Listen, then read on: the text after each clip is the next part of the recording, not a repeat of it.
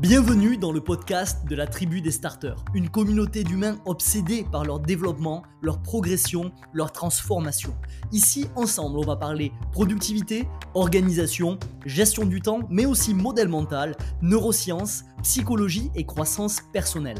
Je vais te partager tous les concepts, les astuces, les armes et les exercices des plus grands.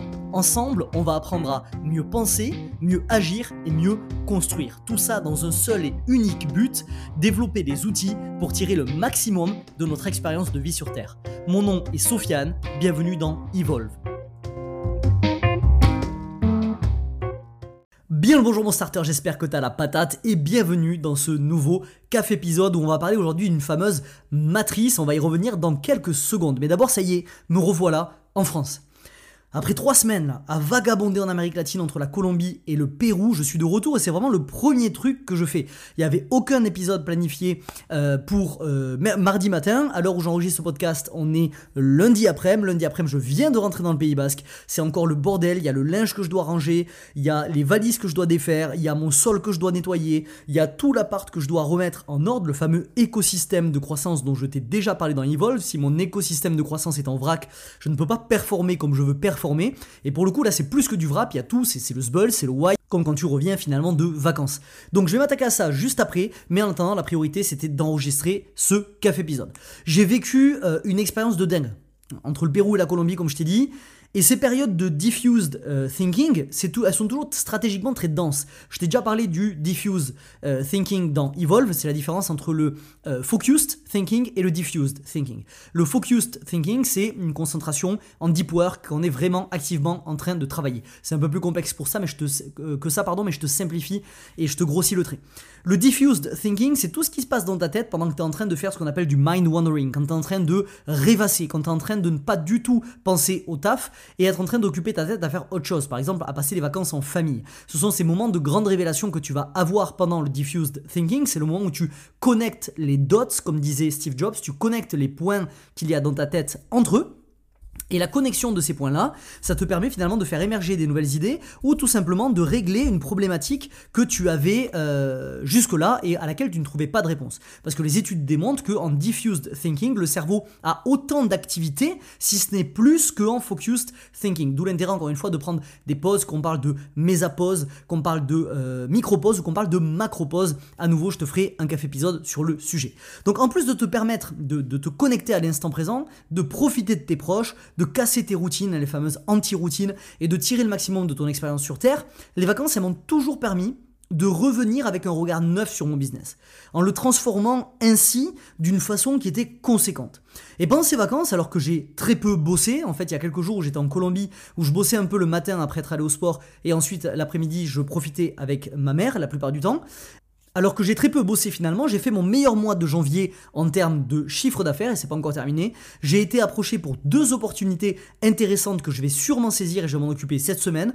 J'ai signé pour un coaching euh, business de deux mois pour ma boîte. Première fois que j'investis d'ailleurs sur ma boîte. J'ai toujours investi dans mes compétences mais jamais directement sur ma boîte. Je commence ça à partir de mercredi, donc euh, dès demain soir et ce sera tous les soirs euh, pendant deux heures, les, toutes les semaines pardon, pendant deux heures le mercredi pendant deux mois et en en lisant finalement deux livres. Euh, le livre de Naval Ravikant dont je t'ai déjà parlé, The Almanac of Naval Ravikant que je conseille à tout le monde, et le livre 10x is easier than 2x, donc un livre de Dan Sullivan que euh, j'adore, en étant présent quotidiennement sur Threads, je t'en ai largement parlé, je carbure entre 3 et 10 posts par jour, et en transitant de mon ancien setup Notion vers LifeOS. C'était la partie active, la transition de mon ancien setup Notion vers LifeOS, euh, dont, dont je voulais m'occuper pendant ces vacances dans les quelques heures que j'ai travaillé.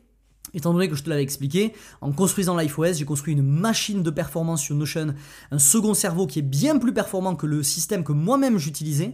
Et donc, euh, j'avais décidé en 2024 de faire pour Focus une transition vers LifeOS, donc d'abandonner mon ancien setup et de transférer mes données, c'est-à-dire le, job titanesque qu'il y avait à faire. Euh, donc pourquoi je l'ai fait? Premièrement parce que je veux pas me priver d'un système qui est aussi performant. Deuxièmement parce que l'utilisation de l'iPhOS au quotidien me permet de voir les optimisations euh, qui sont potentielles et donc du coup dès que je vais voir une optimisation, ce qui est déjà le cas pour la partie finance et alimentation, je vais faire une vidéo de mise à jour et mettre à jour le, setup pour faire des V2, des V3, des V4, des V5 et je vais m'occuper de tourner ça avant fin janvier. Ok? Tout ça c'est grâce à mes système qui travaille de plus en plus pour moi. Mes systèmes se superposent et me rendent capable progressivement d'avoir des résultats et de créer des choses sans avoir à investir énormément de temps dedans.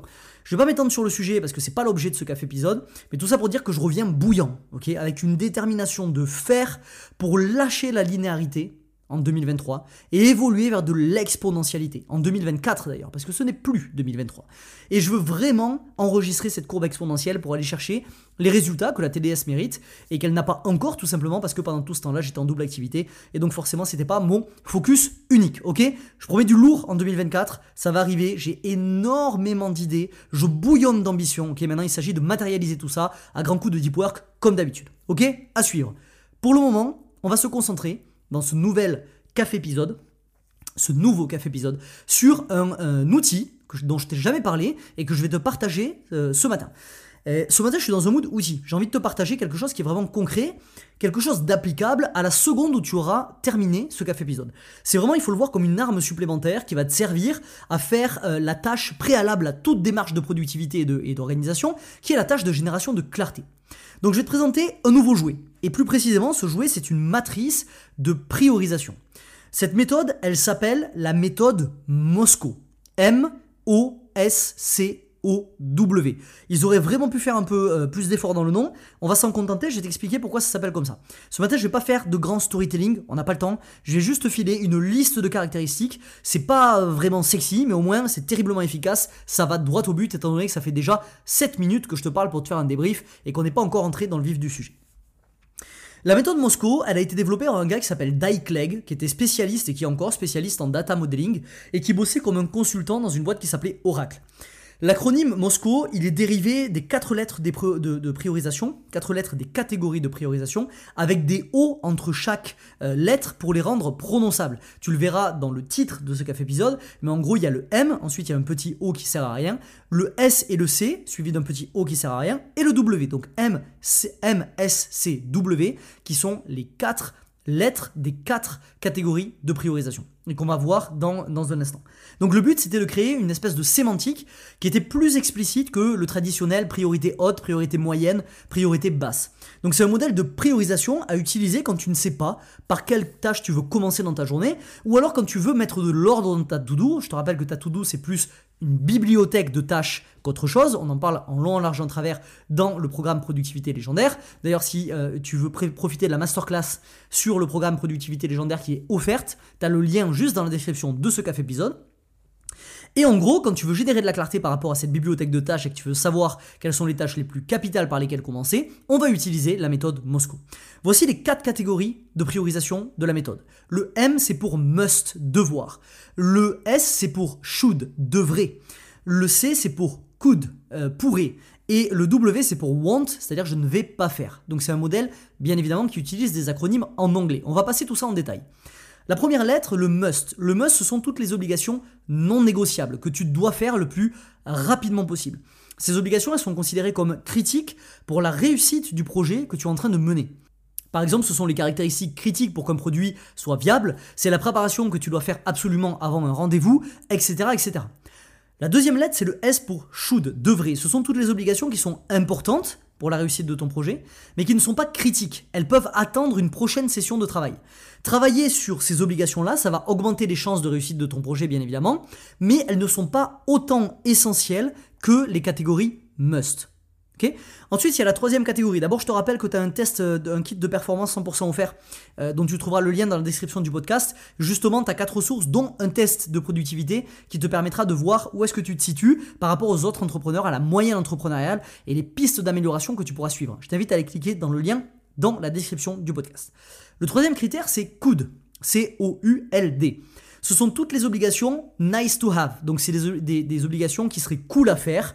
Euh, travailler sur ces tâches, ça peut ajouter une plus-value, mais elles peuvent facilement être ignorées si on manque de temps, que ce soit du temps, euh, si on manque de ressources, pardon, que ce soit du temps, de l'énergie ou de l'attention. Et enfin, la dernière catégorie, c'est la catégorie want. Je ne ferai pas. Tout ce qui est dans cette catégorie doit être retiré de ta to-do. Ces obligations, elles sont, elles sont soit pas appropriées à cet instant-là, soit elles sont non alignées avec tes objectifs finaux. Donc on est d'accord quand on prend de la hauteur par rapport à ce modèle-là, ça casse pas trois pattes à un canard, c'est pas un modèle qui est révolutionnaire par rapport au contenu du modèle, mais comme méthode toute simple, elle vient avec son lot de limitations. La puissance de ces méthodes, c'est parce que comme elles sont simples, elles permettent de livrer énormément de bénéfices rapidement. Tout le monde peut les comprendre. le désavantage de cette méthode, c'est qu'elle vient avec son lot de limitations. Quand tu testes la méthode et que tu la combines à d'autres outils de productivité, elle devient vraiment surpuissante pour élaguer une longue liste de tâches. Il ne faut pas s'attendre à cette méthode euh, qu'elle soit finalement, qu'elle fasse des miracles, d'accord? C'est pas une méthode qui va te rendre productif en un claquement de doigts, mais c'est une, méthode qui va te préparer le terrain pour toutes les techniques de productivité que je te présente au quotidien dans Evolve et dans la vague, ma newsletter quotidienne gratuite que j'envoie depuis le 27 avril 2019. On a dépassé récemment les 1000 vagues. Je t'invite à aller rejoindre ça. C'est euh, mon contenu euh, qualitatif à plus haut niveau. C'est si tu aimes Evolve généralement, tu adoreras la vague et à nouveau le lien se trouve dans la description de ce podcast. Donc si tu le couples, cette méthode, si tu la couples avec d'autres outils de productivité, elle devient surpuissante pour finalement faire le tri dans ta, longue liste de to-do, mais mieux encore, elle est incroyable pour se forcer à séparer les tâches à haut rendement, les 20% de ta to-do qui apportent les 80% de résultats, les tâches à impact, j'en ai déjà parlé dans Evolve, des tâches à faible rendement, les tâches support, c'est les 80% restants de ta to-do qui vont t'apporter uniquement les 20% de ce résultat et qui donc restent dans de la linéarité au lieu d'évoluer dans l'exponentialité en termes de résultats que tu cherches à obtenir. Ok? Maintenant vient la question la plus importante. Comment utiliser cette méthode? Parce que oui, il suffit pas de placer les tâches dans les quatre catégories. Il y a trois étapes à suivre pour éviter les principaux euh, écueils de la méthode Moscou. La première étape à suivre, c'est de disperser les tâches dans les quatre catégories. Tu vas les ventiler. ok? Si tu n'es pas sûr de la catégorie dans laquelle euh, tu dois le mettre, tu la mets toujours dans le doute dans la catégorie la plus basse. Tu pourras toujours après upgrader les tâches et les faire remonter ou les downgrader et euh, les faire descendre, bien évidemment. Deuxième étape, tu vas bloquer du temps dans ton calendrier. Tu vas commencer par traiter les tâches de euh, la catégorie must et ensuite tu iras sur les tâches de la catégorie should. Ok? Et troisième étape, tu vas revoir régulièrement les quatre catégories. Ça demande évidemment de euh, l'entretien. Euh, je te renvoie encore une fois à cette fameuse loi de l'entropie. Tout système organisé non entretenu reviendra et voué à revenir à son état d'origine qui est la dispersion et le chaos tout ce que tu as construit comme système doit bien évidemment s'entretenir. Le monde il est en constant mouvement, les priorités changent. Donc pendant ton bilan ton bilan hebdo j'en parle d'ailleurs en détail dans Productivité légendaire, prends le temps de relire tes tâches et de les changer de catégorie si besoin. D'ailleurs, je, me permets de le préciser ici puisque j'ai parlé de productivité légendaire. Si tu es dans le programme, tu sais comment utiliser les métadonnées. Je t'invite à créer des métadonnées must, should, could, want. Euh, bon, la métadonnée want, évidemment, tu vas jamais t'en servir parce que quand tu vas passer en revue ta bibliothèque de tâches, dès que tu vas voir que tu ne devrais pas faire cette tâche, tu vas la supprimer tout simplement. Mais les trois autres catégories, must, should, could, c'est des catégories qui peuvent être intéressantes à déployer dans les métadonnées, peu importe le logiciel que tu utilises pour gérer ta charge de travail quotidienne que je te présente dans Productivité légendaire. Et voilà le travail. Easy peasy, une nouvelle arme ajoutée à ton armurerie, rien de plus, tu peux l'utiliser soit seul, soit en équipe, mais te laisse pas vraiment duper par l'apparente simplicité de cette méthode-là. Cette méthode, elle nécessite des revues qui sont régulières et du time boxing dans ton calendrier pour bien fonctionner. Voilà, par exemple, tu peux te, bloquer 4 plages de 50 minutes de deep work chaque matin et tu sais que la première page, page de travail, c'est uniquement du must, la deuxième, par exemple, c'est uniquement du should, etc., etc. Ok? Donc voici ta to-do du jour. Premièrement, sors ta to-do. Deuxièmement, passe toutes tes tâches au peigne fin. Troisièmement, tu leur assignes les bonnes catégories. Et quatrièmement, tu bloques une plage horaire dans ton calendrier pour commencer à bosser tout spécialement sur tes tâches must. Ok? C'est parti, je vais me faire couler un kawa et je vais euh, tout simplement m'atteler euh, au rangement de cet appart pour que ce soit un peu plus clair et que mes prochains contenus puissent être encore plus qualitatifs parce que je fais partie de cette catégorie de gens qui pour être créatif et pour être productif a besoin d'avoir un environnement qui est limpide, ce qui n'est pas du tout le cas à l'heure actuelle donc j'ai du taf qui m'attend. Je te laisse toi te dérouler sur ta journée mon starter, c'est tout pour moi aujourd'hui. Si t'as kiffé cet épisode, n'hésite pas comme d'hab, tu connais la chanson, tu mets 5 étoiles sur ta plateforme de podcast préférée, ça va permettre à Evolve de décoller et de bâtir petit à petit une des plus grandes communautés de croissance personnelle en France. Je te rappelle notre pacte d'échange de valeurs. De mon côté, je vais tout faire pour te délivrer en 2024 le meilleur contenu le plus qualitatif possible et du tien. Si jamais tu euh, tires des bénéfices de ce contenu gratuit et que tu veux me rendre l'appareil, je t'invite à noter ce podcast, à le partager autour de toi, à le partager dans tes réseaux sociaux, etc. etc. On se dit à mardi prochain comme d'hab, 7h. En attendant, souviens-toi, chaque nouvelle journée débute avec deux choix, évoluer ou répéter. À toi de choisir, mais n'oublie pas, tu es acteur de ta vie. Un jour une action, c'était Sofiane.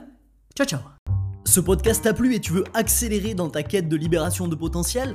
Alors rendez-vous dans la description pour rejoindre le cercle privé La Vague, mon contenu le plus percutant. Comme des centaines de starters, tu recevras gratuitement un email chaque matin pour développer les outils qui t'aideront à tirer le maximum de ton expérience de vie sur Terre. A tout de suite de l'autre côté.